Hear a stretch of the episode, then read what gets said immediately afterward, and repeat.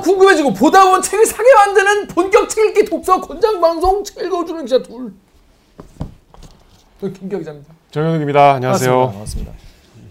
추석. 수석 끝나고 처음인가? 어, 그죠. 아, 되게 오랜만이네. 잘 보냈습니까? 우리 같이 놀았잖아요. 잘 놀았습니다. 그렇습니까? 자, 지난주의 작품 같은 경우에는 김원일 작가의 마당 깊은 집이었어요. 형 드라마로도 많이 나오고 뭐 많은 분들이 집에 한 권씩은 꽂혀 있는 MBC의 책 책 책을 읽읍시다. 이것 때문에 많이 꽂혀 있는 책이었죠. 여기 방송에 달린 댓글을 이렇게 소개해 드릴게요. 기읍 지읒 이응님, 김정은님인가요? 김정 김정은 위원장님이시죠. 네. 그래서 에잉 철딱선이 없는 기자 아들내미들.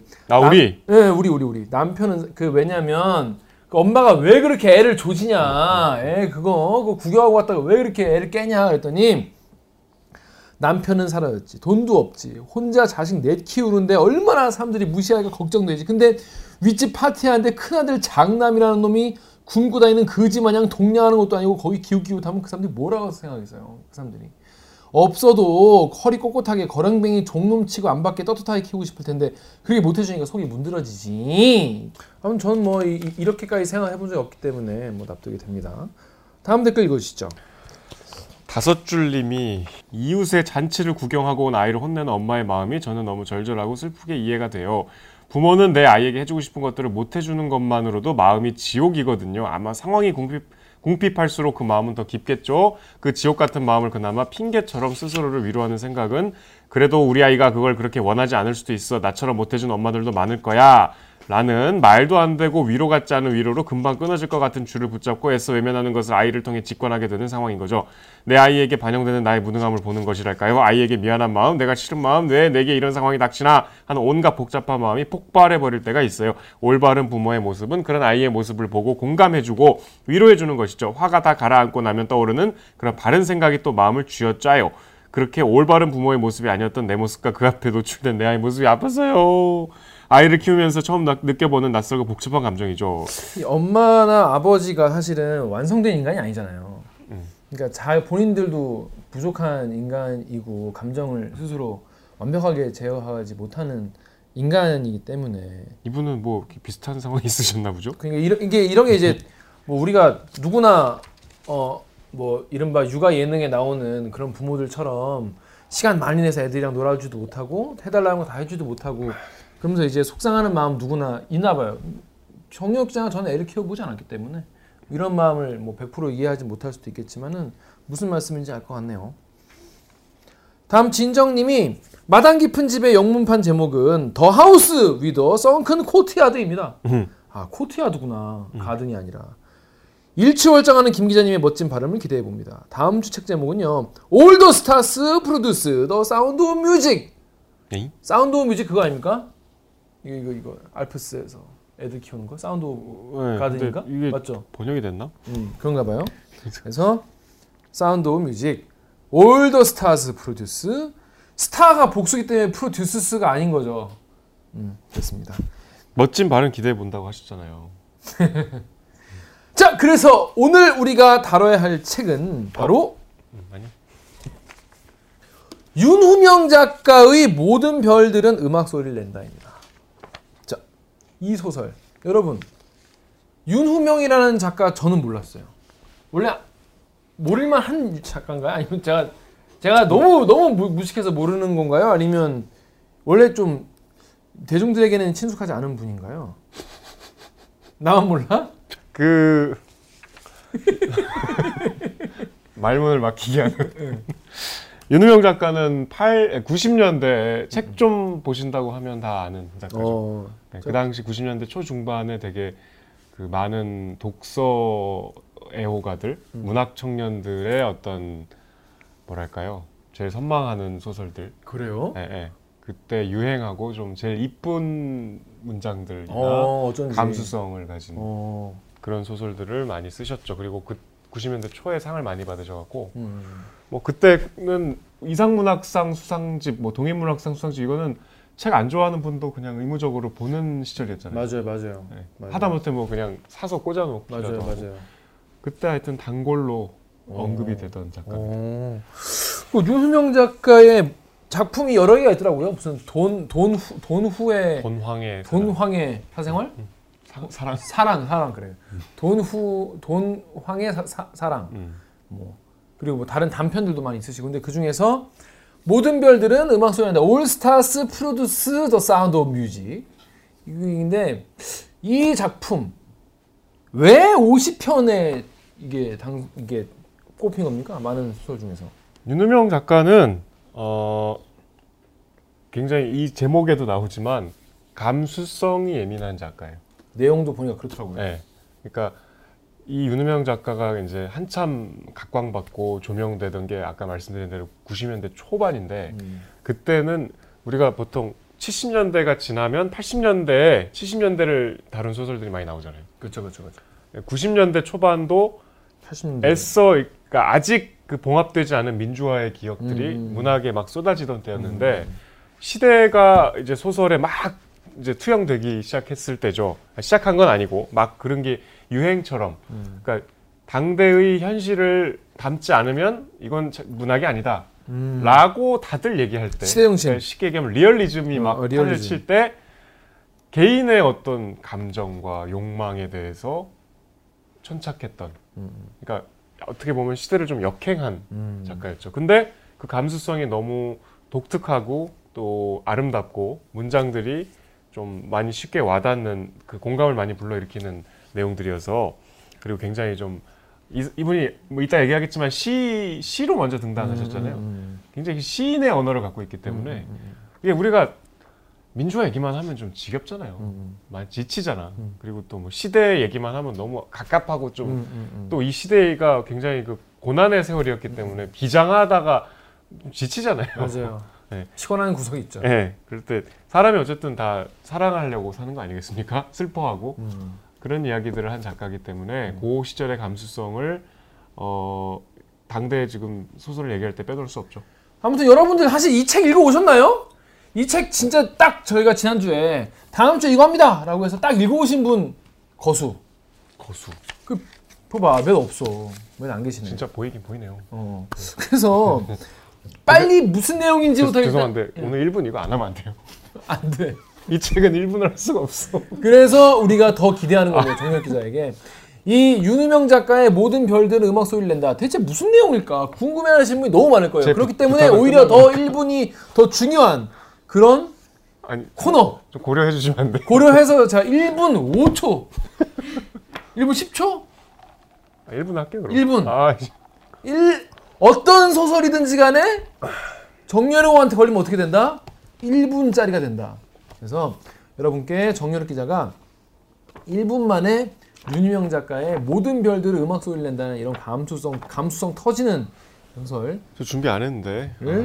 1분 만에 한번 요약을 해드릴 테니까 이 얘기 먼저 듣고 나서 나머지 얘기 시작하시죠. 자 준비되셨나요? 네. 네 준비 안 했다며. 아니 해야죠 뭐. 애드립으로 해야지 어떻게. 자 가, 가, 가겠습니다. 시작. 윤우명 작가 자신의 이야기입니다. 그래서 제가 보기에는 크게 두 줄기가 있는데 하나는 어릴 적에 아버지와의 갈등이에요. 아버지는 변호사셨는데 어 70년대 이제 60년대 변호사인데 돈을 잘 못 버는 무능한 변호사셔서 징계도 받고 막 변호 나중에 자격도 박탈되고 그래서 무능하다 못해 이제 봉천동에 무슨 판자집 같은 데서 동물들을 키- 키워요. 막 가축들을 키워요. 그 와중에 이제 아버지에 대한 반발로 계속 시를 쓰는데 아버지는 계속 문학을 무시하죠. 거기에서 오는 어, 고독과 또 이 갈등에 대한 상처, 혼자서 별을 볼 때 그때 이제 고독감을 느껴서 별들이 음악 소리를 내는 게 아닐까? 그만큼 얘기를 저마다 하고 있는데 내가 이해하지 못하는 게 아닐까라는 생각을 하는 게 이 제목이에요. 그리고 좀 커서 파리 여행을 까지 유럽 여행을 다니는데 거기서 만난 여성과 그 여성과의 그 돌아와서의 어떤 소통이 좀 안 되죠. 그리고 나서 헤어지고 뭐 그런 뒤에 연애 얘기들이 조금 나오는데 이게 그냥 막 펼쳐져요. 그러니까 이게 줄거리가 없어요. 끝. 마지막이 너무 구차하다. 이게 줄거리가 없어요. 이러고 끝났어. 그럼 아, 큰아버지 네, 이야기, 뭐 아, 스님 네, 이야기 이런 거는 다 의미 없었던 거네. 필요 중요하지 않죠. 거. 중요하지 않은 거네. 크게 보면 아버지와 파리.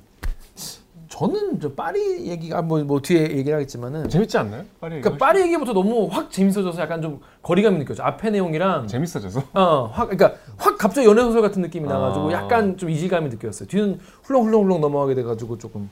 그러니까 이게 소, 일관된 분위기가 없잖아 소설이. 어, 아무튼 그 일단 총평 정유럽 기자는 이거 딱 이번에 처음 본 거예요? 저정 기자도 그 전에 이제 봤던 책이 아니라. 처음 봤어요. 아 그래요. 어땠나요? 딱 처음 봤을 때. 최악이었어. 아 어떤 의미에서? 진짜 집어 던지고 싶었어. 이게 왜? 도대체 우리가 일기장을 이렇게 보면 일기장은 중구난방이잖아요. 왜냐면 매일매일의 기록이니까 우리가 어떤 스토리를 서사를 갖고 인생을 살진 않잖아. 오늘과 내일과 모레의 감정과 상황이 다 다르잖아요. 음. 근데 완전히 그런 일기장처럼 다음 그러니까 자기의 그냥 의식의 흐름대로 생각이 소설이 전개가 되니까 이 내가 이걸 왜 봐야 되지? 어 그래요. 생각이 좀, 들- 좀 죄송하지만 들었어요. 어. 아니 그러니까 뭐 자기의 어떤 그 자아 도취적인 면도 좀 많이 보이고 어. 그 끝없는 내면으로 침잠하는 이 그러니까 어떤 인물과 대화를 하면 그 인물과의 대화를 통해서 이게 뭐가 이렇게 사건이 전개가 돼야 되는데 대화를 하다가 딴 생각을 하시는 게 이게 다시 다른 줄기가 나와 딴 생각을 해. 그러면 이- 이거 왜 내가 이거 굳이 이렇게 그 딴 생각의 우주 속에서 막 혼자 헤엄을 치시는데 어. 그아막 내가 나도 이게 독서 시간 내서 하는 건데 어. 그래서 그렇구나. 네. 신기하네요. 왜요? 저는 아 이런 말을 웃기게 웃기게 들릴 수 있는데 압도적으로 좋았어요. 아 그래요? 앞 얼마나 좋았냐면 그, 그, 진짜로? 제가 이걸 소 이걸 소설 읽기 이거 하면서 처음으로 이거는 꼭 두 번 읽어야겠다 라는 생각이 들고 실제로도 진짜 두 번 정도 읽었어요. 왜냐하면 하고 훑어보면서 다시 한번 읽- 읽으면서 아 이게 그, 래서 그랬구나 이런 생각이 들면서 전 되게 좋았거든요. 되게 좋았는데 일단 그럼 제가 먼저 얘기를 좋은 점부터 말씀. 아 근데 요거 요거, 요거 그 음. 여, 이게 많은 분들이 모르셨을 텐데 이게 소설이 두 편이 있어요. 음. 이 챕터가 아니고 두 편의 소설인데 제가 계속 뒤에 얘기 있어. 별을 사랑하는 마음. 근데 이게 어, 다른 챕터가 아니고 다른 소설이에요. 근데 사실상 같은 한 소설이라고 봐도 돼. 음. 근데 놀라운 독서 경험인 게 계속 욕하고 보다가 마지막에 이 이 두 번째 소설에서도 마지막 부분을 읽으면서 앞에 모든 과정이 용서가 됐어. 아 진짜? 굉장히 거기서 큰 감동을 아 받았어요. 그래요? 네. 다시 봐야겠네 나 뒤에. 그래서 뒤에 소설이 저는 오히려 아, 더 좋았다. 앞에보다 더 중요한 소설이라고 봐요. 어. 네. 근데 어떻게 앞에 게 서- 선정이 됐냐? 이제 앞에가 이제 사실 이게 단편이에요. 맞아. 단편이 중편되고 중편이 네, 장편인 네. 거라면서요. 그래서 앞에 아버지와의 갈등이 사실 제일 중요한 이야기이기 때문에 음. 뭐 그리고 그 사실 이걸 한 권으로 생각을 해야겠네. 그렇죠. 기본적으로. 저는 어, 그렇게 이해했어요. 어.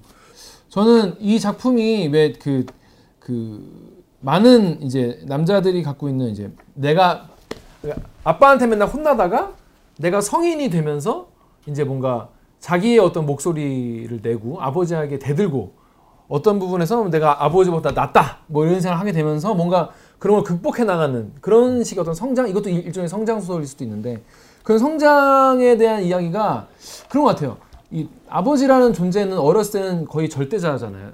애들한테는 음. 거의 절대자인데 그 내가 사, 사회에 나가서 살면서 아 아빠 말이 이런 거는 틀리, 틀렸구나라는 걸 깨달을 때도 있죠. 그러면서 아 그러다가 또 회사에서 부장들을 보고 뭐 보고 하면 아 우리 아버지도 완벽한 인간은 아니었겠구나 이런 걸 보고 그리고 어느 순간 너무 약해져 있는 아버지의 모습을 보면서 또 연민의 감정도 느끼게 되고 또 그러면서 옛날에 아버지에게 서운했던 것들 아버지에게 예, 원망했던 것들 그런 거를 뭔가 자기가 다른 방법으로 좀 보상받고자 막 막말 같은 것도 나오고 튀어나오고 이제 그런 아버지와 자식 관계가 있잖아요. 근데 이제 그게 특히 이렇게 어 뭐랄까 이, 이 소설에 나온 것처럼 아버지가 뭐 변호사로서 완전히 어, 실패한 하지만 그거에 대한 자부심은 계속 갖고 있는 이런 상황이 되면 굉장히 곤란하죠. 화자 입장에서. 예. 못됐지 않아요? 좀 이게 10대 시절의 아버지에 대한 반감이 초반에 나오는데 음. 이유가 없어. 그냥 뭐 아버지가 경제적으로 무능하다고 좀 집안이 가난해졌다고 그렇다고 이렇게 아버지한테 못됐겠구나?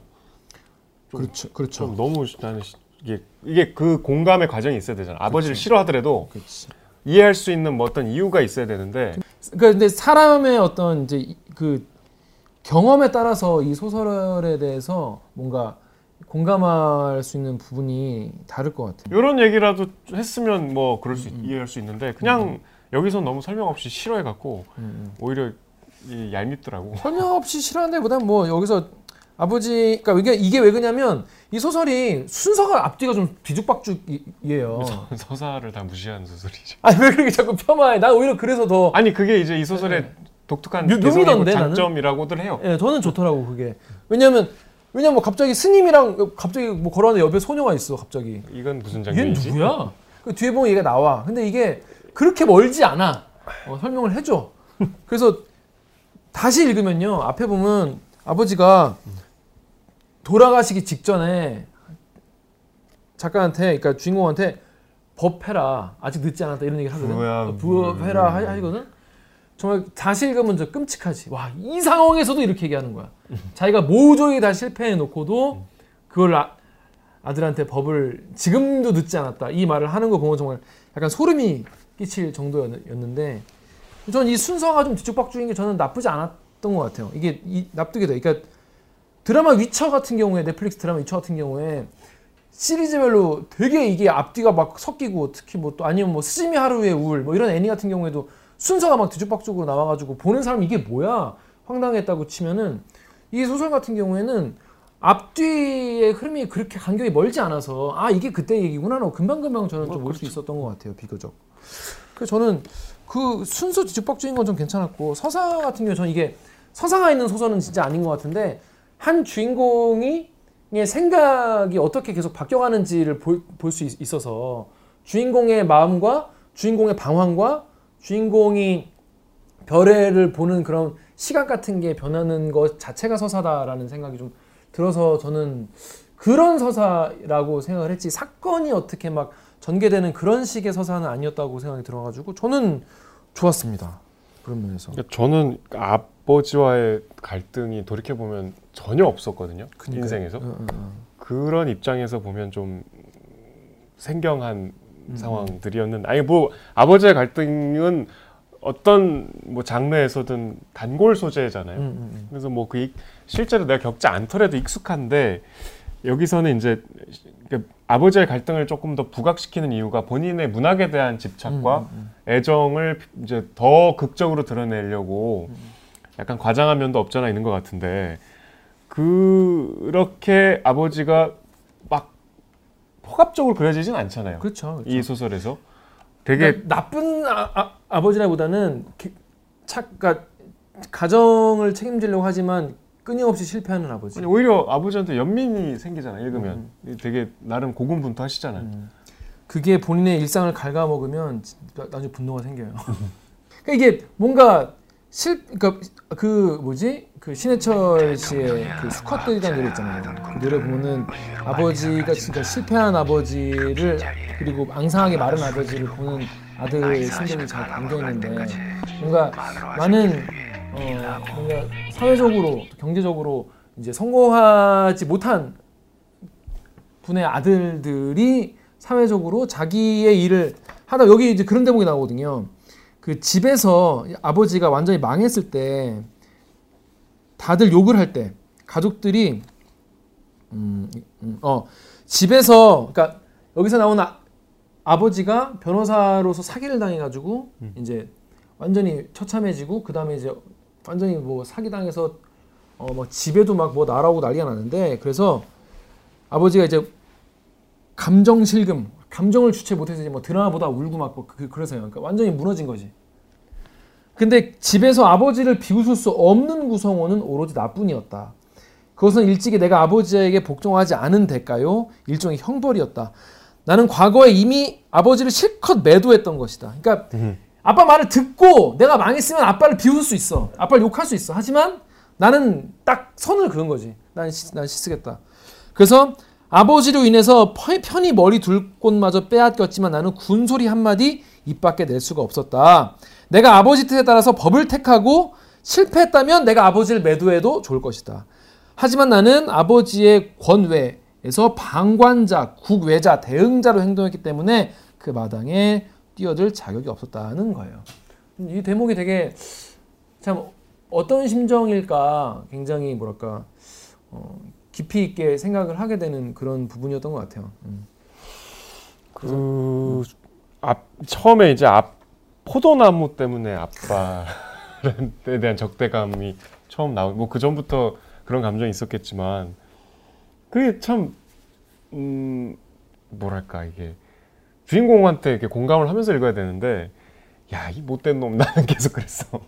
저는 근데 이제 그 부분이 뭐 이해가 됐어요. 그러니까 그 가장이고 그 변호사로서 이제 못 하시고 들어와서 농사를 지으면서 아버지가 한다는 소리가 그딴 허황된 소리나 하고 있고 내가 농사의 어떤 기, 기본 상식만 알아도 충분히 어 그러지 않을 거라고 알 수 있는데 저, 저 사람은 저 남자는 대체 얼마나 낭만적이고 지금 어 그러니까 허황된 준비 안 된 상태로 우리 가족의 어, 생계를 책임지려고 하는 거지? 그런 생각이 들면은 좀 되게 미울 수도 있겠다라고 저는 좀 생각이 들었어요. 그래서 이후에도 아버지와의 어떤 대립각 같은 게 아 그럴 수 있겠다. 근데 이제 이 주인공이 끊임없이 자책과 자기를 돌아보는 그런 캐릭터잖아요.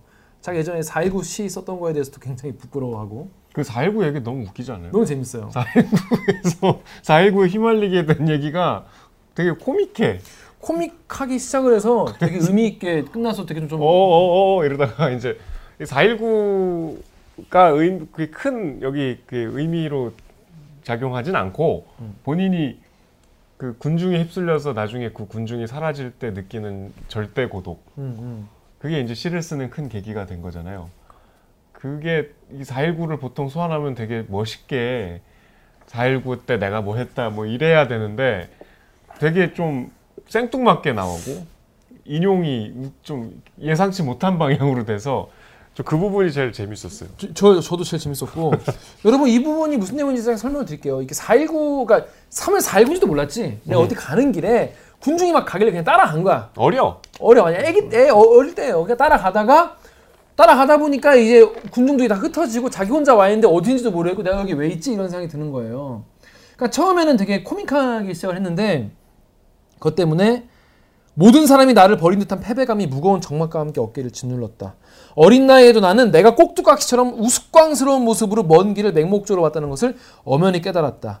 누구 아는 사람이 내 꼬락선을 볼까 하고 겁이 났다고 하는데 여러분 그런 생각 누구나 해본 적 있지 않습니까? 이게 내가 남들이 한다고 해서 그냥 그 길을 따라갔다가 이게 김 기자는 예. 옛날에 학생 운동 하실 때 이런 비슷한 느- 감정을 느꼈나요? 그게 이런 거 있죠. 이, 이, 이거 같은 경우에는 어떤 시위라는 한 사건이지만 어떻게 보면은 저에게는 어떤 세월일 수도 있는 거죠. 응? 세월? 세월. 어. 한 이, 1년을 이렇게 살았다라고 생각할 수 있는 거지. 그러니까 메타포 같은 거인 것 같아요. 저도 뭐 학생 운동이라고 해- 해봤자 뭐 이게 뭐 그때 뭐 여러 번뭐 2000년대 학생 해봤자 얼마나 했겠어. 하지만 한 3년 반 정도 했었거든요. 근데 그 중에서 한 솔직히 한 1년 반 정도는 이- 이런 마음으로 따라다니거나 관성으로 했, 했던 것 같아요. 그래서 좀그 그 시간이 좀 아깝긴 해. 그러니까 앞에 한, 한 2년, 2년 정도는 제가 되게 의미도 많고 그랬는데 남은 한 1년 반 정도는 좀 그때 안 해도 됐을 건데 왜 그렇게 했지? 그러니까 후회되는 게 있는데 그런 누구나 여러분 그런 게 있잖아요. 주변에 휩쓸려서 혹은 엄마 아빠의 말 때문에 성인이 돼서도 그걸 못 깨우치는 경우가 많죠. 내가 진짜 원하는 게 뭘까? 그래서 우리 신해철론께서 네가 진짜로 원하는 게 뭐야? 오늘 여기 신해철이 약간 저 약간 신해철 생각이 많이 났어요. 그래서 네가 진짜로 원하는 게 뭐야?라는 그 노래를 듣고 그때 되게 충격을 받았던 기억이 있거든요. 진짜로 원하는 게. 그래서 우리가 우리가 살면서 이렇게 군중이 간다고 해서 우리가 다 코인으로 가고 주식으로 가고 부동산으로 가고 하다가 나는 왜 여기 있나? 갑자기? 그냥 그런 것 같죠. 뭔가 내가 진짜 원하는 게 뭔가 내가 어떤 사람인가는 거를 대해서 이 사람은 이제 혼자 왜, 왜 무엇 때문에 어디로 가야 하냐. 근데 그 잘못도 모르고 나는 털어털어 걸었고 그게 나는 수수께끼다 라는 거예요. 그리고 내가 이 수수께끼야말로 지금도 그러니까 어, 성인이 된 지금도 밤늦게 혼자 남게 되었을 때 내가 풀고 하자 가장 애쓰는 수수께끼도이기도 하다. 는 네. 거죠. 그런 점에서 이 아버지와의 갈등에서도 고집스럽게 시를 이제 끌 갖고 가잖아요. 이 어린 나이에 4.19 때 이제 휩쓸려서 시에 대한 욕망을 이제 자각하게 되는데 그냥 부럽지 않아요? 부럽죠. 자기가 하고 싶은 일을 정확하게 어린 나이에 알았잖아. 신기해. 여기 보면 사실 그, 그 대목이 길게 나오진 않거든요. 네, 네. 4.19 때, 때문에 그로 인한 개인의 발견으로 시를 쓰게 되었다는 딱 두 문장으로 나오는데 뭐 이해는 안 되는데 뭐 작가가 그렇다니까 그렇게 쓰- 그, 그렇다고 해야죠. 근데 전 그런 게 좀 부러웠어요. 그러니까 보통은 예, 예. 아버지가 아무리 싫어도 아버지가 법을 하라 그러면 하는 신용은 좀 하잖아요. 그렇죠. 처음엔 하죠. 그리고 사실 시를 쓴다는 게 그렇게 뭐 일반적인 진로가 아니잖아. 음. 근데 그렇게 고집스럽게 막 나는 시를 써야 돼. 시가 나를 구원할 거야. 그렇게 확고한 꿈을 가질 수 있다는 것도 참 행운인 것 같아. 음, 음, 맞아요. 내가 뭘 하고 싶은지 그 신해철 노래 아까 얘기하셨지만 그게 쉽지 않아요. 음. 그 질문에 대답을 하는 게 나이를 먹어도 내가 지금 하고 싶은 일을 하나라고 되물었을 때 자신 있게 대답이 안 나와. 그래서 그 질문은 되게 쉽지만 아주 인생의 어려운 질문인데 쉽고도 이 어릴 때 이런 식으로 딱 확고하게 그래서 지금도 그 길을 가고 있- 계시잖아요. 그래서 뒤에 얘기하겠지만 다시 지금 시를 쓰고 계신데 어, 다시 시로 돌아가는 놀랍네요. 그 별을 볼 때 그 마음으로 돌아가고 싶어서 음. 그게 얼마나 행복한 인생 정윤학 기자는 그런 거 찾았나요? 하고 싶은 거. 하고 싶은 거를 뭔지는 알죠. 아 근데 지금은 그건 아니에요. 예. 아 그렇구나.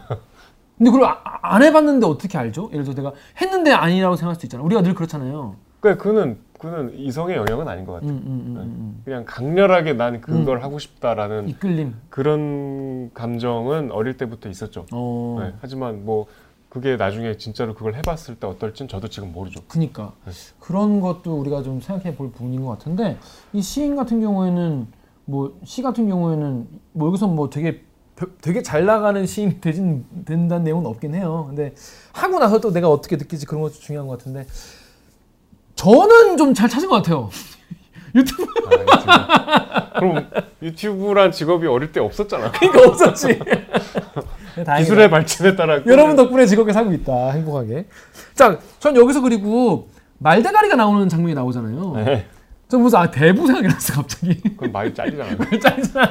여기는 되게 공포스럽게 나오긴 해요. 공포 여기서. 약간 그런 느낌이었어. 어. 왜냐면 여러분 여기 나오는 말이 아 근데 난 난 왜 이런 내용이 너무 멋있지? 그러니까 그, 그, 난 이런 게 멋있더라고. 이게, 여러분, 어떻게 보셨는지 모르겠지만, 전 이게 되게, 그, 감성을 좀 자극하는 그런 소설이라는 생각이 들었어요. 뭔가, 뭔가, 어, 큰, 큰 꿈을 가졌다가, 아버지의 어떤 몰락과 그걸 지켜보면서, 하지만 자신의 꿈을 지- 지키고, 그러면서 뭔가 이제, 좀 처절하고 비장한 그 비장미가 좀 흐르는 그런 어떤 성장 소설이라는 생각이 들었는데 이 말이 저는 너무 이 말이 그 대부에서는 이제 약간 겁을 주는 그런 요소로 등장을 하잖아요. 근데 거- 여기서도 말도 날 이렇게 내려다보고 있는 그런 존재로 나와요. 내가 별을 보면서 야 저거 저 별은 무슨 음악 소리를 내나 하면서 그런 헛된 망상에 빠져 있을 때 테마 근데 말도 와 어쩜 어쩜 이런 설정을 했는지 모르겠는데 말이 원래는 굉장히 족보가 있는 말이야. 족보가 있어서 경마장에 막 달리던 그런 경주마였는데 늙고 퇴물이 돼가지고 이 집에서 돼지 키우는데 그 음식물 쓰레기 같은 거를 옮기는 그런 말이 그런 이끄는 마차의 말이 된 거예요. 나중에 결국 쓰러지죠. 결국 쓰러지는데 그 말에 그, 그 스토리가 있잖아. 그, 그 스토리가 있는 상태에서 그 말이 내가 이렇게 막 꿈을 막 향해서 막 벌을, 별을 보는 그런 낭만적인 상황을 이러고 보고 있는 거지. 그 장면이 너무 저는 강렬하고 충격적이고 뭔가 멋있으면서 되게 비참하면서 막 그런 비장미가 막 흐르는 그런 장면이어가지고 저는 굉장히 멋있었는데 그러니까 그런 식으로 자기의 감정과 그 당시의 상황을 하나의 장면으로 보여주잖아요. 소설은 보통은 이렇게 사건이나 그 서술 이게 시간의 흐름에 따라서 이렇게 전개가 되는데 김 기자 말대로 어떤 상징적인 딱 말이 나타나는 밤에 이렇게 자기가 말의 형상을 보고 착각을 하고 공포를 느끼는 그 상황을 딱 제시하면서 내가 느끼고 있는 감정들을 애둘러서 보여주잖아. 그러니까 이건 시의 언어죠. 맞아요. 아 정말 저는 이게 한 장 한 장 읽으면서 되게 다 재밌 재밌었는데 정렬 기자의 말 정렬 기자 이제 아유 뭐 서사가 없는 그런 읽기 힘든 소설이었다고 하는데 저는 오히려 그걸 반대로 그 해석을 하면은 아이 이 소설은 중간에 읽어도 상, 상관없겠다. 아, 중간에 끊어도 상관없겠다. 여기까지 여기서 그냥 소설이 끝나도 상관없겠다는 생각이 좀 들었어요. 읽으면서. 어. 그러니까 그만큼 뭔가 이제 막 좀 파편화되어 있는 부분도 있는데 여기서 무슨 얘기 하냐면 이 말이 말대가리가 이제 이렇게 창문에서 날 보고 있는 폐마가 된 그 말이 나를 보면서 보고 있는데 나는 불과 며칠 동안이긴 해도 말대가리 밑에 들어 누워서 우주와 인간, 시와 사랑, 철학과 행복 등등에 대해서 제법 골똘해 있었던 것이다. 그럴 리 없었겠지만 나는 말이 내가 한 짓거리를 엿보고 내 정신의 얄팍함을 엿보진 않았나 몹시 꺼림칙한 것이 사실이었다라고 하는데 어 이 대목이 되게 막 자기의 부끄러운 면을 말한테 들킨. 되게 옆에서 독서를 하는 걸 보진 않았지만 뭐. 그거 봤을 것 같아. 그 크가 그 크가 어디 나오냐면 이 말이 나중에 페가수스가 돼가지고. 거- 거기서 이제 약간 갈리죠. 아우 오그라들어 이럴 수도 있고. 오그라드 여러분 이, 이 말이 나중에 막 죽는데 이제 막 자기 혼자 환상을 보는 거예요 이게. 이 말이 페가수스가 돼서 나, 날아가는 거야. 저 별 내가 보는 별로 별에 박히는 거죠. 별에 가서 박히는 거지 별이 데려가는 거지 그런데 저는 그게 실제로 그렇게 됐을 리는 없잖아요 저는 이제 그게 작가의 그건 것 같아 어 바램 자기 바- 바램 바램. 바램. 네. 그러니까 아버지가 폐마의 어떤 폐마가 아버지의 메타포일 수도 있고 아버지의 상징일 수 있는데 아 저 이 사람이 혹은 아버지가 죽어서 별이 되었을 때는 정말 멋있게 날아가서 박혔으면 그리고 각자의 음악 이 모든 별은 음악 소리를 낸다는 게 제가 좀 부연하자면 모든 별은 각자 다른 음악 소리를 낸다라고 그렇죠. 부연을 해도 좋을 것 같아요. 그래서 그런 음악 소리를 가서 냈으면 하는 그런 바램이 그 페가수스라는 그 거창한 표현에 좀 숨어 있지 않나. 저는 그렇게 느껴가지고 어 난 왜 이렇게 좋게 봤지? 그러니까 내가 그 페가수스 되고 싶은 욕망이 욕망이. 그것도 이제 반에 들어있는 거죠. 그러니까 이게 그렇게 상상한 이유도 역시 아버지 때문인 것 같아요. 아버지조차도 내 꿈을 그렇게 무시하잖아. 음, 음, 그리고 나랑 소통이 안 되고 나는 아버지를 싫어하고 가까운 사람도 서로 이렇게 이해 못 하는데 음, 음, 이 세상 사람들은 서로 얼마나 각자 다른 세계에 빠져 살까라는 음. 데까지 생각이 미치고 그걸 이렇게 시적인 언어로 표현을 한 거니까 음.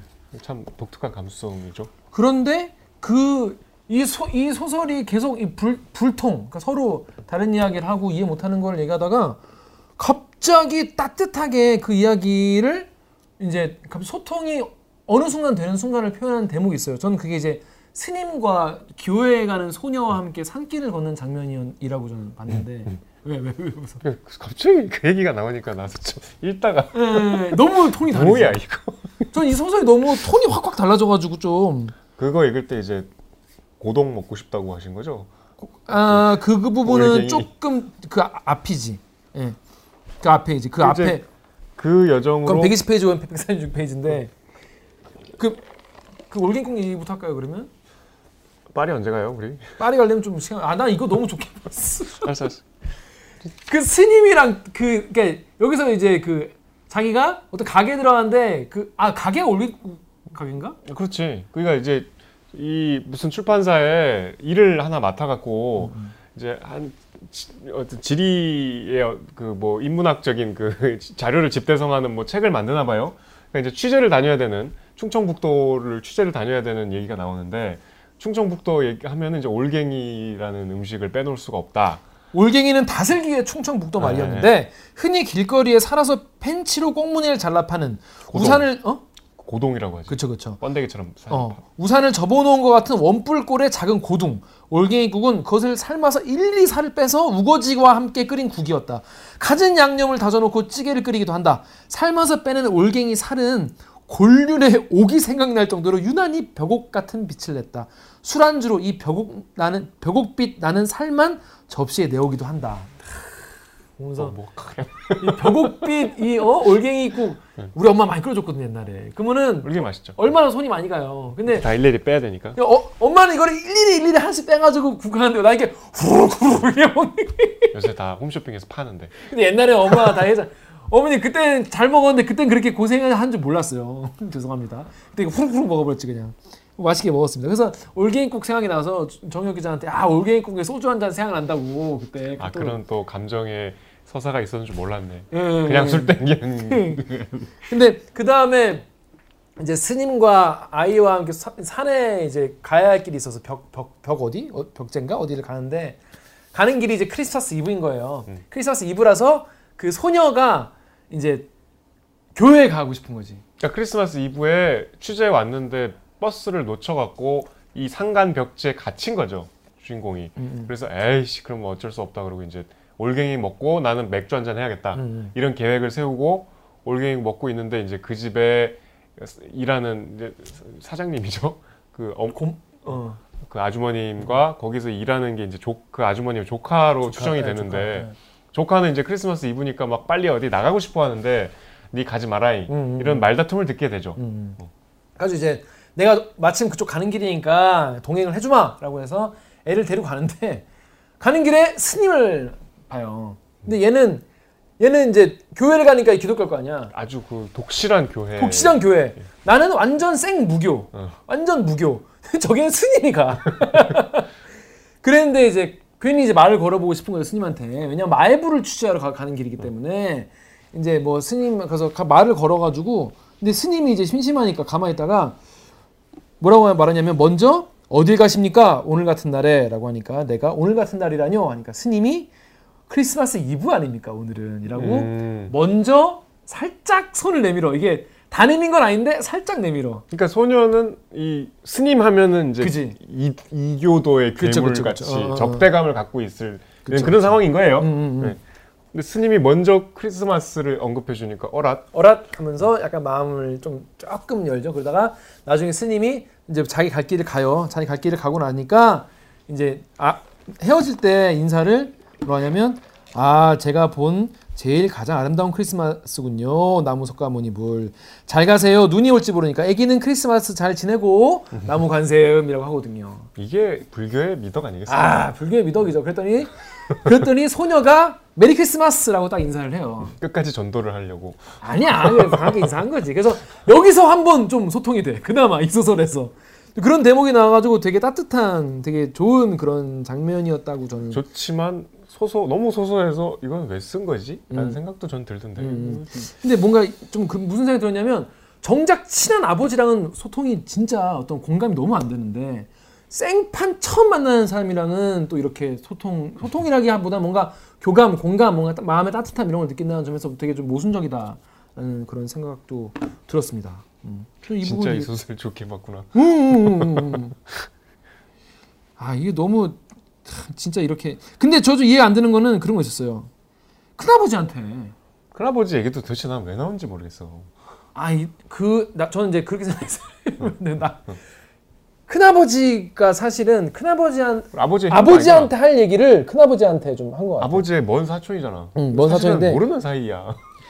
그 모르는 사이 뭐 그렇지만 그러니까 이렇게 생각했어요. 보면은 큰 아버지는 이제 미군들한테 초상화를 그려 파는 어떤 전쟁 상인이라고 처음에 이, 이 보니까 작가 특징이야. 앞에 되게 거창하게 써놓고 뒤에 보면 별거 아닌. 그러니까 요게 약간 장편에서는 안 드러나는데 단편에서는 그 큰아버지 사례가 되게 웃겨요. 아 그래? 웃기려고 쓴 것 같아. 아, 그래요? 그러니까 큰아버지가 제일 웃긴 게 그 미군 철수에 대한 생각을 그러니까. 물어보는데 그게 이제 거창한 정치적인 견해를 묻는 게 아니고 나 먹고 살아야 되는데 그 여기 나오잖아. 여기 나와. 그게 나오는데 응. 이게 장편은 이게 좀 늘리면서 그 해악이 좀 음. 희석됐는데 음, 단편은 사실 읽으면 되게 낄낄거리고 웃겨요. 음, 그런 장면이었어. 근데 장편에서는 좀 재미가 없더라고. 음.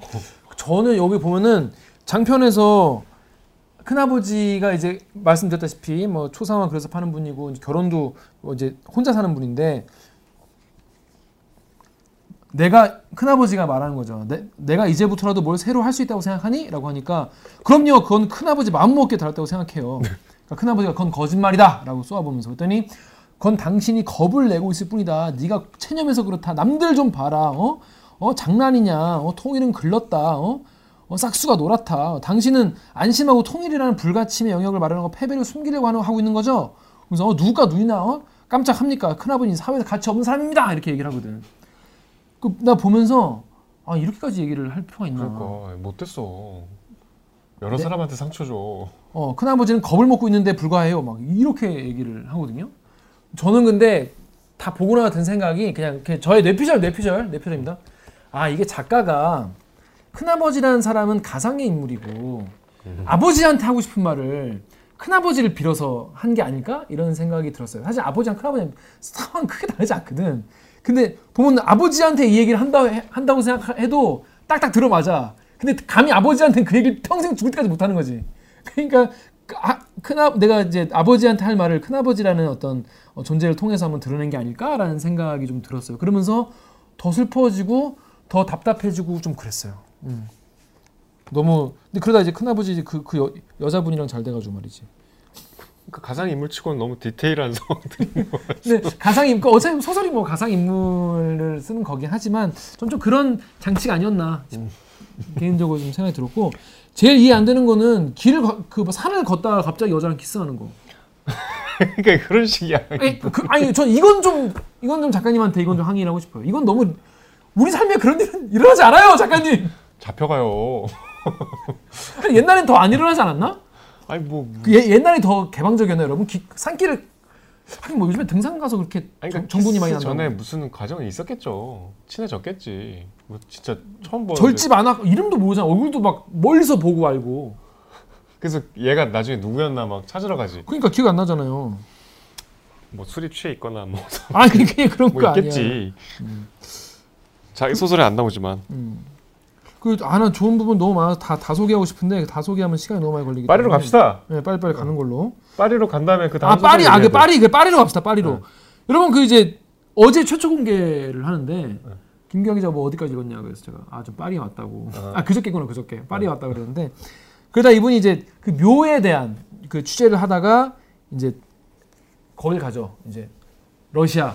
그러니까 이게 다음 소설에도 중요한 설정이라 말씀을 드려야 되는데 이제 이게 이- 계속 이 작가의 이제 전 자서전 같은 거니까 이 작가가 이제 나이가 먹 나이를 먹어서 출판사 일들을 많이 하는데 여기 이제 장묘 문화에 대한 이제 뭐 긴 글을 써야 되나 봐요. 음, 장묘 문화. 예, 예. 그래서 해외의 어떤 장묘 문화를 직접 취재하는 음, 이제 음. 출장을 가게 되죠. 음, 음, 음. 그래서 이 출장의 여정이 러시아부터 시작을 해서 유럽까지 가는 거예요. 음, 음. 러시아를 해서 유럽 사이에 이제 중앙아시아도 좀 거치고 그래서 이 사람들은 어떻게 무덤을 만들고 제사를 지내고 죽은 사람을 어떻게 매장 그뭐 어, 처리를 하는가에 관한 이제 서, 각기 다른 문화들을 자기가 이거 왜 지금 시대 같으면 굳이 발품 팔아서 가지 않아도 알 수 있는 얘기들이지만 음.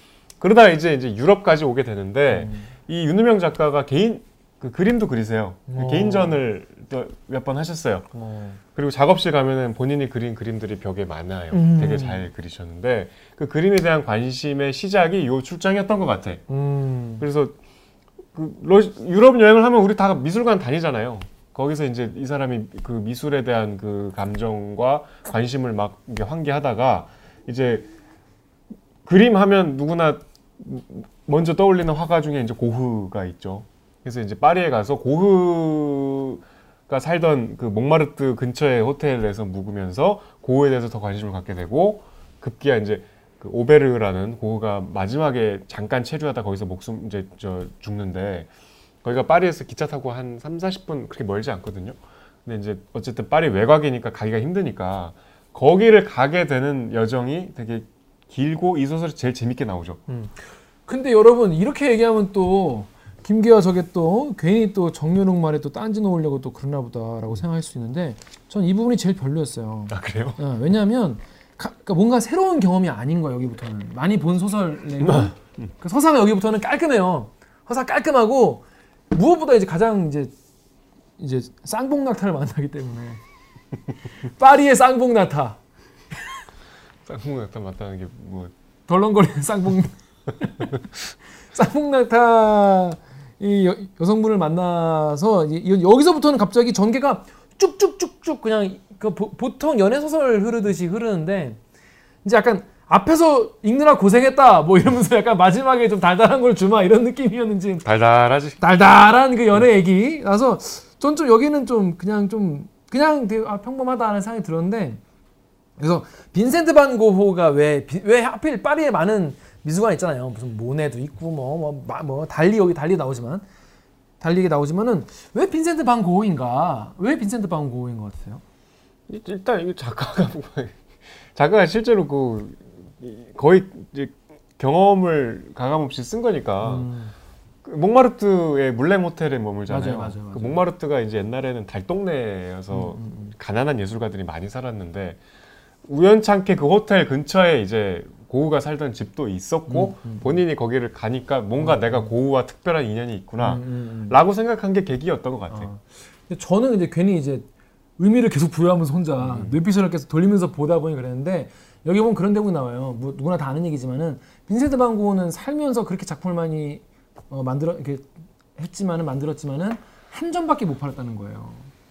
이게 내가 사회에 계속 시그널을 보냈는데 음.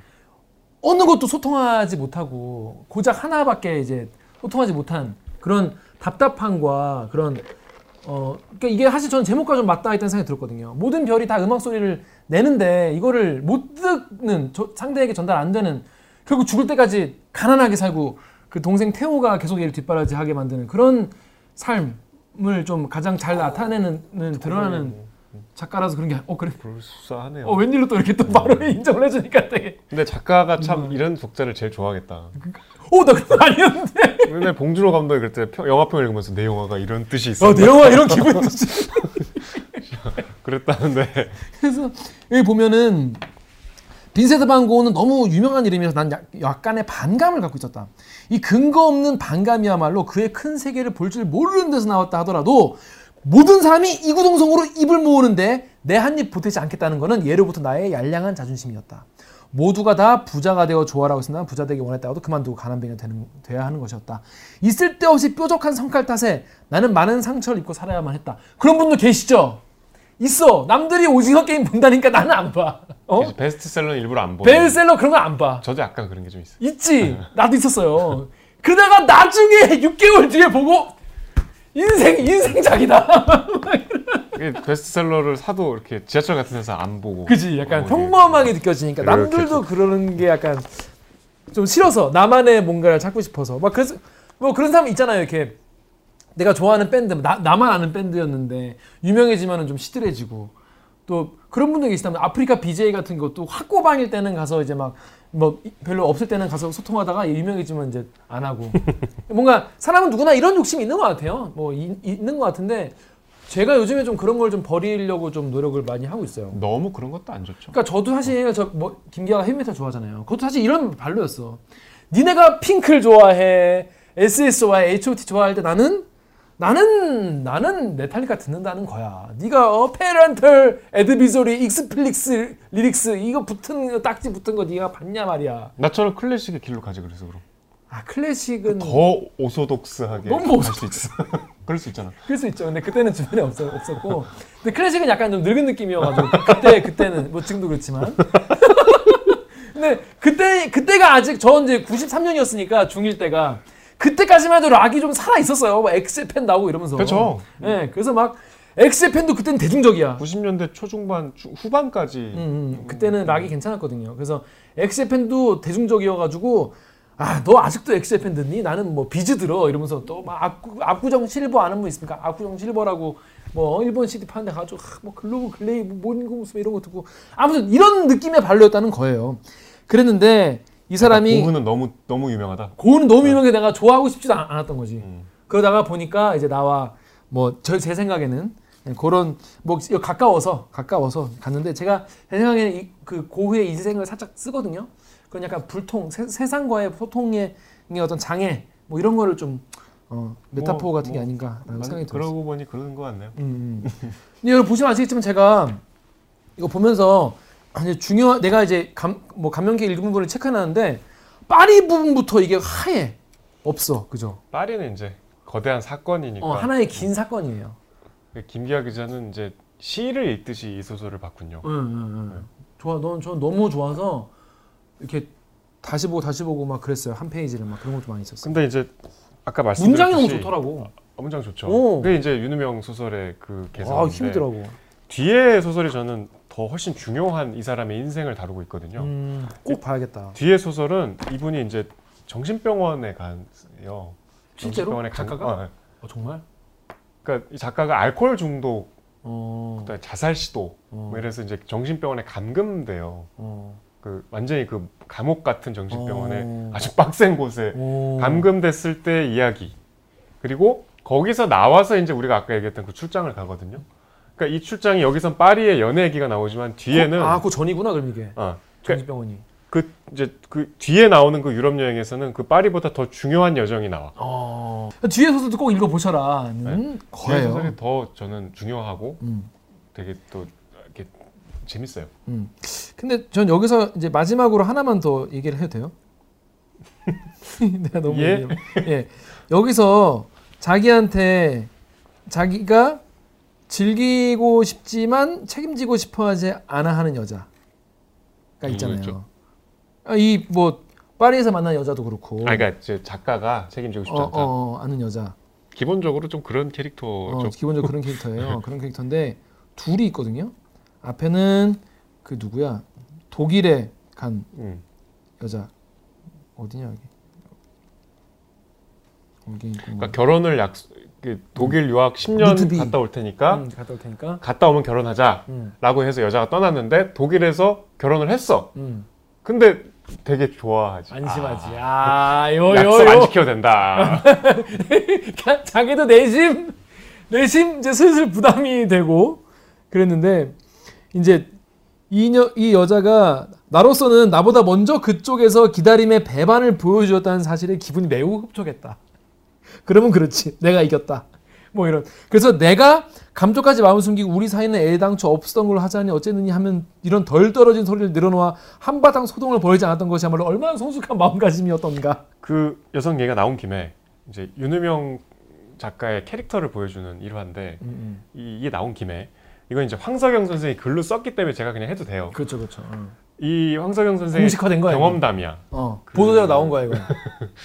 어, 그 우리 독일의 함부르크인가 어디 뭐서 그 도서전 같은 거 하잖아요. 음. 거기에 이제 본인이 가, 갔는데 거기 이제 한국 작가들 여럿이서 와갖고 이제 그런 행사를 이제 하면은 세- 세계 각국의 작가들이 모여갖고 뭐 낭독회도 하고 서로 토론도 하고 하잖아. 그래서 이제 황석영 선생이 윤우명 선생을 거기서 만난 거야. 음. 근데 이제 윤우명 선생은 함부르크에서. 네, 계속 술 함부르크인지 어딘지 제가 음. 독일. 어디예요? 독일에서. 그 이제 막 밤에 이제 저녁까지 술을 마실 거 아니에요. 그래서 황세현 선생은 이제 호텔 방에 와서 잤대요. 근데 밤에 10시인가에 막 문을 두드려서 봤더니 윤우명하고 몇 명의 작가들이 또 술을 이만큼 상자를 들고 방으로 쳐들어왔대. 음. 그땐 코로나 때가 아니잖아요. 아니, 한 90년대 얘기예요.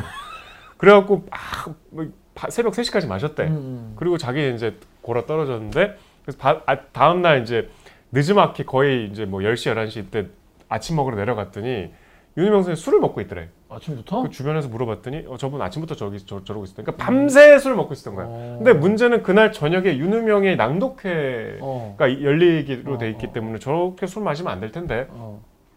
하고 이제 그냥 자기는 뭐 자기 일정대로. 근데 저녁에 그 황지우 시인 들어봤죠? 황지우 시인 몰라요? 하여튼 그 인솔하는 음. 황지우 시인이 오- 막 씩씩거리고 오더니 윤우명이가 다 망쳤다고.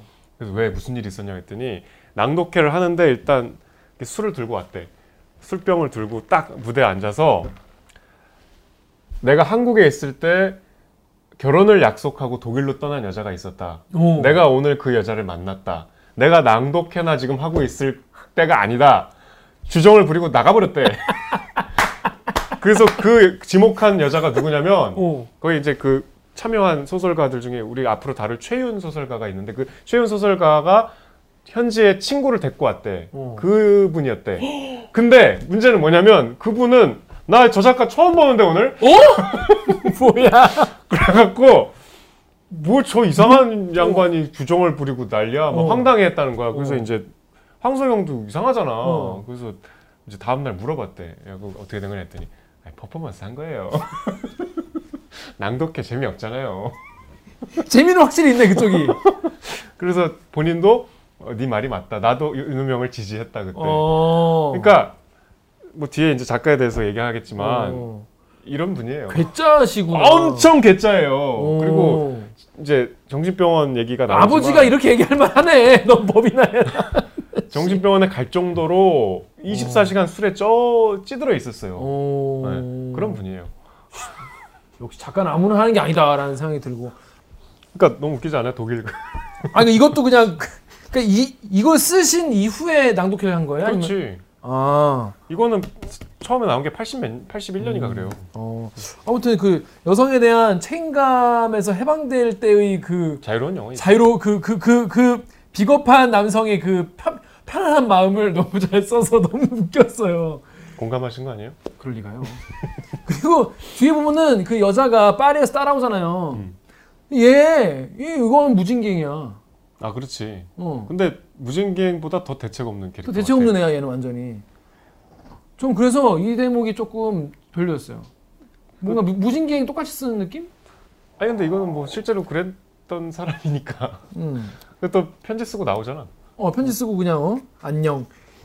얘 뭐이가 쓰레기야 뭐야 진짜. 아니 근데 이거는 뭐 이럴 수 있죠. 예, 예. 이건 뭐 이- 그러니까 네 인생을 네가 알아서 해라. 진짜 난 더는 모르겠다. 어떻게? 아무리 이쁜 글을 써도 뭐 내용은 똑같은 거죠. 아니 전 그래서 이게 뭔가 여기서 끝나도 난 이 냄새, 별들의 냄새 이 부분은 잘 좀 좀 이해가 좀 안 되긴 했어 했어요. 그것도 중요한 뭐 여류 작가, 뭐전 무슨 누구의 여- 여류 작가가 쓴 뭐 내용이라고 하는데 음, 전, 근데- 전, 전, 전예린. 어 전예리. 근데 그 그거는 그 부분이 좀 좀 잘 이해가 안 됐고 다른 부분은 되게 좋게 봤습니다. 자 아무튼 여러분들은 이거 보신 분들 계신지 모르겠는데 저는 음, 젊은 시절 여러분 다 젊은 젊으신 분들이니까 뭔가 아버지와의 어떤 갈등이 많이 있었던 분일수록 더 어, 빠져서 읽을 수 있고 뭔가 어, 방황을 많이 해본 사람일수록 더 어, 깊이 빠져들 그렇죠. 수가 있고 그리고 어찌 보면 오글거릴 수도 있는 어, 페가수스의 비유마저도 와 그래 그런 그런 마음이었지 내가라고 한번 돌아볼 수 있는 그런 저는 이거를 좀 성장 소설이라고 봤어요. 음. 한 키- 캐릭터가 이런 저런 사건들을 통해 가면서 결국에는 변호사 아버지라고 하면서 눈물 울컥하는데 그것도 동생한테 보이고 싶지 않아 하는 결국 마음을 열지 끝까지 마음을 안 여는 하지만 자기 속으로는 그런 마음이 있었다고 인정해버리는 그런 성장 소설 나이 좀 먹은 성장 소설 40대의 성장 소설 좀 그런 느낌이 들어서 저는 굉장히 좋게 봤고요.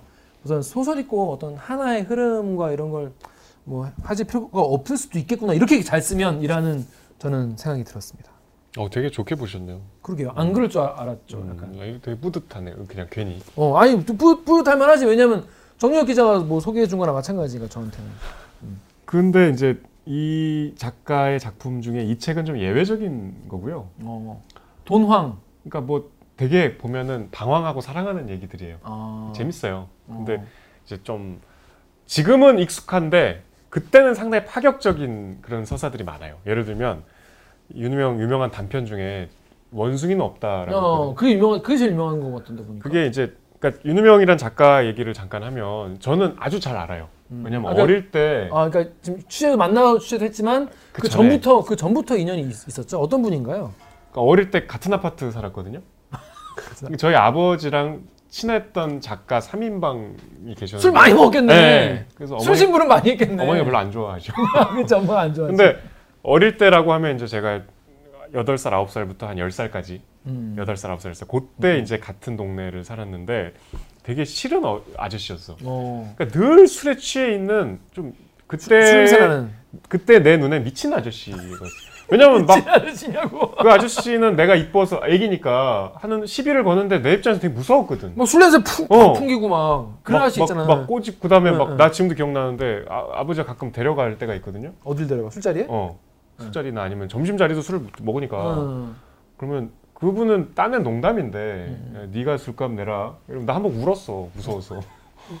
어, 그럴 정도로 그 애한테 술값 내라면 어떡합니까? 되게 싫었거든. 예. 막 늘 취해 있고 오. 막 정상이 아니었어. 음. 그런 분이 이제 커서 소설 읽어보니까 어, 개쩔어. 굉장히 예민하시고 감상적이시고 음, 그런 분이에요. 그러니까 그래서 오죽하면 정신병원까지 가셨겠어요. 그술 음. 때문에 가신 거고. 그래서 아. 지금은 술을 끊은 지 한 10년이 넘으셨어요. 어. 지금은 그 제가 이걸 취재하느라 한 20년 만에 뵀는데 전혀 그때랑 다른 분이 돼 아, 있더라고요. 20년 만에 뵀어요? 네, 어. 되게 점잖은 그 노 그 작가의 모습을 어. 딱 갖고 계시더라고요. 어. 나는 어릴 때 다 봤는데 어. 하여튼 술하고는 뗄 수 없는 이미지가 있으셨는데 음. 그 당시에 이제 80년대 후반에 나온 원숭이는 없다라는 소설이 아주 짧은 단편인데 지금은 이런 소설이 많기 때문에 뭐 그렇게 새롭지 않은데 그때는 되게 파격적인 그러니까 어딘지도 알겠어. 그 안산의 아- 그 공원에 그 세 명의 룸펜이 앉아 있어요. 그 작, 하나는 작, 자기야 작가고 하나는 유명하지 않은 연극 배우고 하나는 무슨 연출관가 그런데 음. 셋이서 자기네들을 등쳐가라 그래. 그 마누라 등쳐 먹는. 그러니까 우리들은 막 한량이고 막나한 애처가 아니라 등쳐가야 마누라 등쳐 먹는 대낮에 공원에 셋이서 낄낄거리 잡다 자랑이다 이씨. 하다가 갑자기 이 이게 그 소설에서 이 작가는 늘 어디서든 혼자서 막 딴 생각을 해. 음. 근데 갑자기 무슨 이- 그 원숭이 얘기가 나와. 그 그 뭐 그거 알아요? 뭐 이거 어디 나라에서는 원숭이 골을 먹는데요. 뭐, 뭐 이런 얘기가 나와.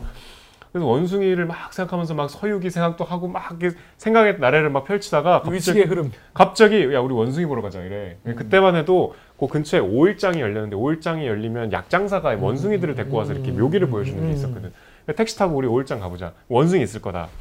그- 그 긴급 제안을 하는 거야. 어. 근데 그 중에 한 명은 아 마누라 올 시간이다 못 가요 하고 이제 배우랑 둘이. 택시 타고 가요. 그래갖고 택시 타고 갔는데 5일장은 열렸는데 약장사는 안 왔어. 어. 그래서 에이 허탕 쳤다 그러고 이제 그 포장마차 가서 술을 먹어서 아줌마한테 오늘 약장사 안 왔어요 했더니 야, 오늘 약장사 왔다 갔어요. 음. 지금 저쪽 갯벌 쪽에 가면 있을 수- 있을 거예요. 그래서 막 야 오늘 갑자기 집착이 생긴 거야. 야, 원숭이 꼭. 보자. 봐야지. 어. 봐야지. 그래서 못 참지. 막막 갯벌을 막 헤치고 막 가고 막 하- 고생 하다가 원숭이 결국 못 봐. 어. 해는 지고 밤이 됐어. 어. 야 돌아가자 하고 어 원숭이가 돼 있어. 사- 아 친구가 근데 친구도 어 너도 원숭이. 그리고 끝나요. 그러니까 그때는 되게 파격적인 뭐야 이거. 근데 지금은 이런 게 워낙 많이 나왔으니까 너무 재밌자 재밌잖아요. 음, 어떤 메타포인지도 사실 잘 모르겠어. 음, 그런 작품 음. 대충 끝낸 것 같은데. 그러면서 어 빨리 돌아가야겠다 이러면서 어, 어. 끝나요. 어. 그러니까 좀 뭔가 그 시대에는 어 이런 게 이런 게 다 있네. 뭐 내 생각에는 평론가들을 좀 조롱하려고 쓴 게 아닌가. 평론가 니네가 한번 해, 해석이랍시고 한번 써봐 이 새끼들아. 약간 이런 느낌. 80년대 있고. 후반에 나온 소설이니까. 음. 그래서 근데 여러분 이게 소설 보시면 아시겠지만은 진짜 이 문장이 진짜 끝내주는 게 많아요. 아까도 몇 개 소개를 해드렸지만 시인을 하다가 소설가가 되는 거좀 신기한 것 같아요. 그러니까 이분은 상복이 일단 있으시고 어. 일단 신춘문예 시를 당선되고 2년인가 있다 소설도 당선이 돼요. 그러니까 시도 상을 받고 소설도 상을 받고 음. 결국은 소설가가 됐지만 계속 시인으로 돌아가고 싶어 하시더라고 지금은. 그러니까 시로 문학을 시작했기 때문에 시에 대한 동경이 있으신 것 같아. 음, 음. 아, 그러니까 근데 뭐 나중에 뭐 나온 소설들은 뭐, 뭐 그런 내용 없을 거 아니에요. 이건, 이건 자기 자전적 소설이고. 근데 이제 보면은 이 소설가들이 뭐 많이들 그러지만 특히 소설도 조금 자기의 상황과 자기의 경험에서 많이 소설을 발전시키더라고요. 뭐 협계 열차라든가 음. 여우 아까 제가 얘기한 러시아 여우 사냥 여우 사냥이라는 소설도 있거든요. 음. 그런 작품들이 많아요. 근데 시인 하다가 소설가 되는 경우는 거의 없지 않나요? 이렇게 소설로 일가를 이룬 경우는 별로 없죠. 그러니까 쉽지 않을 네, 것 네. 같은데. 시를 시작했다가 그러니까 작사가가 드라마 시나리오 작가가 되는 거잖아요. 뭐 그런 것보다 더 극적으로. 그러니까 더 어. 극적이라서 쉽지 않은 것 같은데. 아무튼 이 정말로 뭐랄까 여러분 제목 처음에는 제목이 되게 로맨틱해 보이고 되게 분위기 있고 되게 서정적인 싸이 감성 같잖아요. 되게 싸이월드 감성이잖아요. 약간 뭔가 모든 별들 목소리 나면 옆에 반짝 반짝 반짝하면서 막 음악 나오는 좋을 것 같은데 그 아이 그게 아니라 그 한 한 시인이 문학 청년 사실 문학 청년의 처절한 또 자기 극복 아버지를 넘어선 자기 극복에 대한 이야기였다. 그래서 여기 작가의 말 보면 이, 이 아버지한테 바친다고 나오거든요. 되게 아버지에 대한 좀 연민과 후회가 있나 봐요. 회한과. 그렇죠.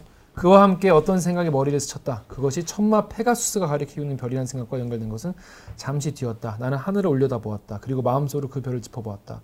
이제 아버지의 별은 어떤 음악 소리를 내며 빛날 것인가라고 이제 표지에 써 있는데 그러네. 천마 페가수스를 이제 아버지라고 붙고 이게 약간 좀 생각하는 그런 느낌이네요. 지금 또 보니까 또 그런 생각이 드네요.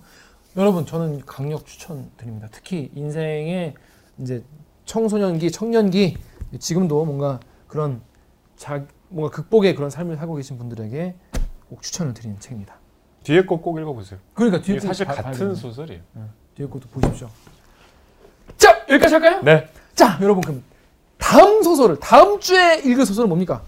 다음 주 소설은 20대, 30대들이 되게 좋아하시는 분들이 많으시더라고요. 재고가 많더라고 책방에. 그러니까 이, 그러면 20, 30대가 좋아하는 책인 거야. 아 그래요? 제- 뭐 어감은 좋지 않은데 재고가 많다고 하니까. 아니 그러니까 왜냐면 아오이 가든 이런 거는 찾기 힘들잖아요. 왜냐면 지금 찾는 분이 많지 않기 때문에. 최근형. 그러니까 지금 찾는 책들이다. 최은영 작가, 네. 예, 쇼코의 미소 쇼코의 미소. 소설 집입니다. 이거 단편이에요. 아 보니까 표지가 아주 새끈하더라고. 새끈하다고. 예, 표지가 아주 이쁘더라고. 세련됐더라고. 이 이거 투박하잖아요. 이거는 투박하잖아. 쇼코의 미소 아주 예뻐요. 표지가. 일단 요거는 읽기가 쉬워요. 음, 그리고 뭐 분량도 길지 않고 재밌어요. 음. 이번 이번 거는 사실 김 기자는 다행히 호감을 많이 갖고 있었는데 제가 불호일 줄 알았대요.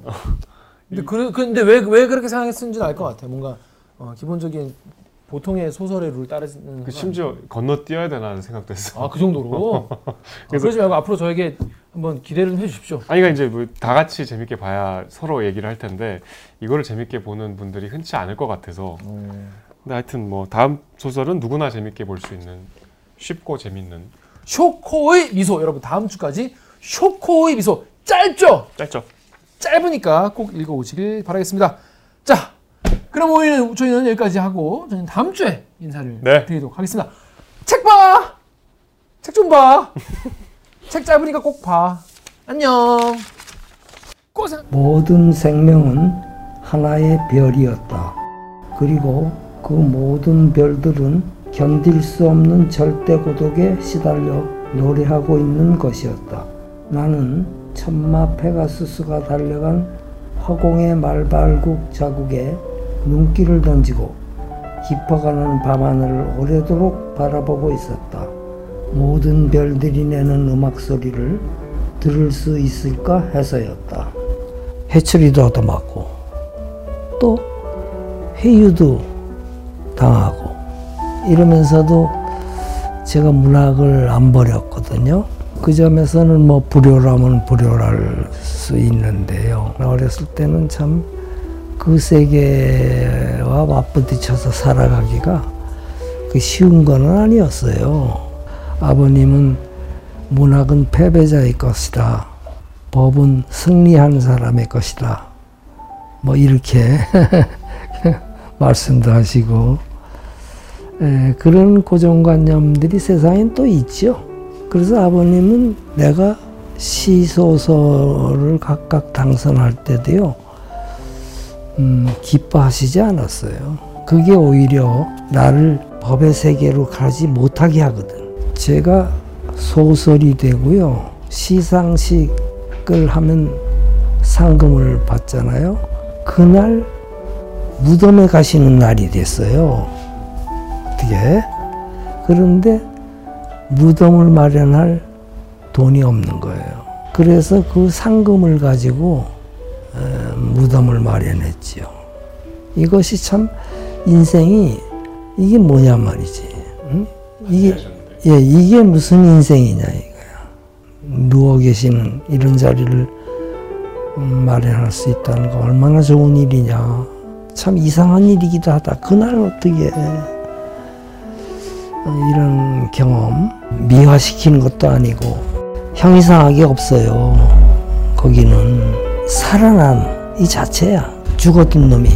그러니까 그걸 그대로 기록을 해야겠다. 이거는 이거는 정말 숨기지 말고 기록을 해야겠다.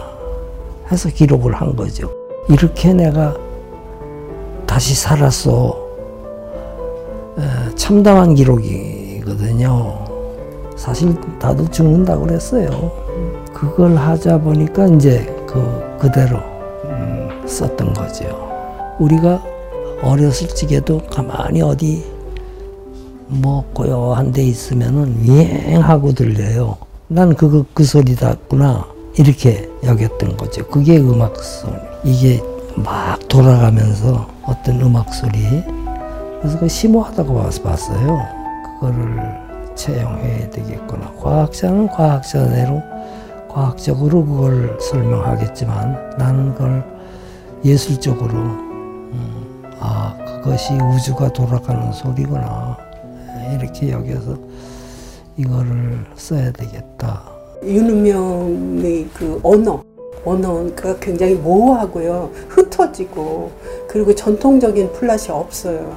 그것은 작가가 의도적으로 그 자아와 이 그 존재가 그렇기 때문에 예, 고독하고 공감이라는 그 존재 그거를 그런 서술 형식으로 보여주는 거예요. 우리가 별을 보면 아무 소리도 들을 수가 없잖아요. 보이기는 해도. 그런데 음악 소리를 낸다 이거예요. 별이 음악 소리를 내는데 우리는 못 들으니까 그것처럼 인간 사이에서도 언어를 소통하는데 우리는 다 내 말을 알아들었겠지 생각하지만 사실은 아닌 경우 거의 한 7, 80% 경험과 음, 학습 지식에 의해서 이해를 하는 거지. 시에 대한 어떤 회의가 온다는 것 자체가 싫어서 어려워서 에, 그렇지만은 다른 세계가 있을 것이다 하는 게 무슨 문학 바깥이 아니라 문학 안에서 그 결과가 이제 소설이지요. 어, 시집을 내고 한 11년 그 뒤에 이제 소설을 쓰게 됐죠. 무슨 배반하는 거 아닐까 이런 회의도 있었어요. 그러나 에, 어쨌든 원고지 일이다. 그때는 뭐 컴퓨터가 없던 시절이니까 원고지의 세계다 이러면서 음, 시- 소설을 썼지요. 아시다시피 시 소설이 또 달라서 그걸 쓴다는 게 참 어려웠어요. 그러나 다른 길이 없다고 생각해서 소설가가 됐지요. 요즘엔 시를 쓰고 있어요. 예, 그래서 음, 재밌어요. 그래서 그때의 에, 약속 그것을 지켜야 되겠다. 그래도 그래서 옛날로 돌아간 것 같이 시를 어, 뭐 열심히 씁니다. 제가 그 일을 직접 겪는 것보다는 기록하고 해석하고 어, 나한테 받아들인 것을 그대로 쓰고 또 느낌을 쓰고 어, 이래 가지고 그 자체를 어, 나중에 읽는 사람들은 그걸 보고 전체를 해석하는 음, 이런 계기가 돼야 되겠다 이런 생각이었죠. 지금껏 살아오는 태도가 좀 그렇습니다. 아버님 얘기를 그렇게 많이 했지만은 결국은 내가 있죠. 거기에 제가 나를 찾는 어떤 어, 세계 그것이 내 문학이다. 이것을 얘기하려고 그랬어요. 그것이 진짜 난지 그건 모르겠어요.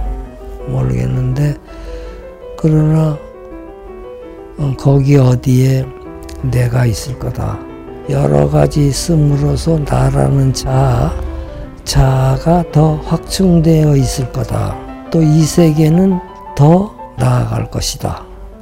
뭐 이런 것까지도 다 나름대로는 원대하게 얘기를 했지요.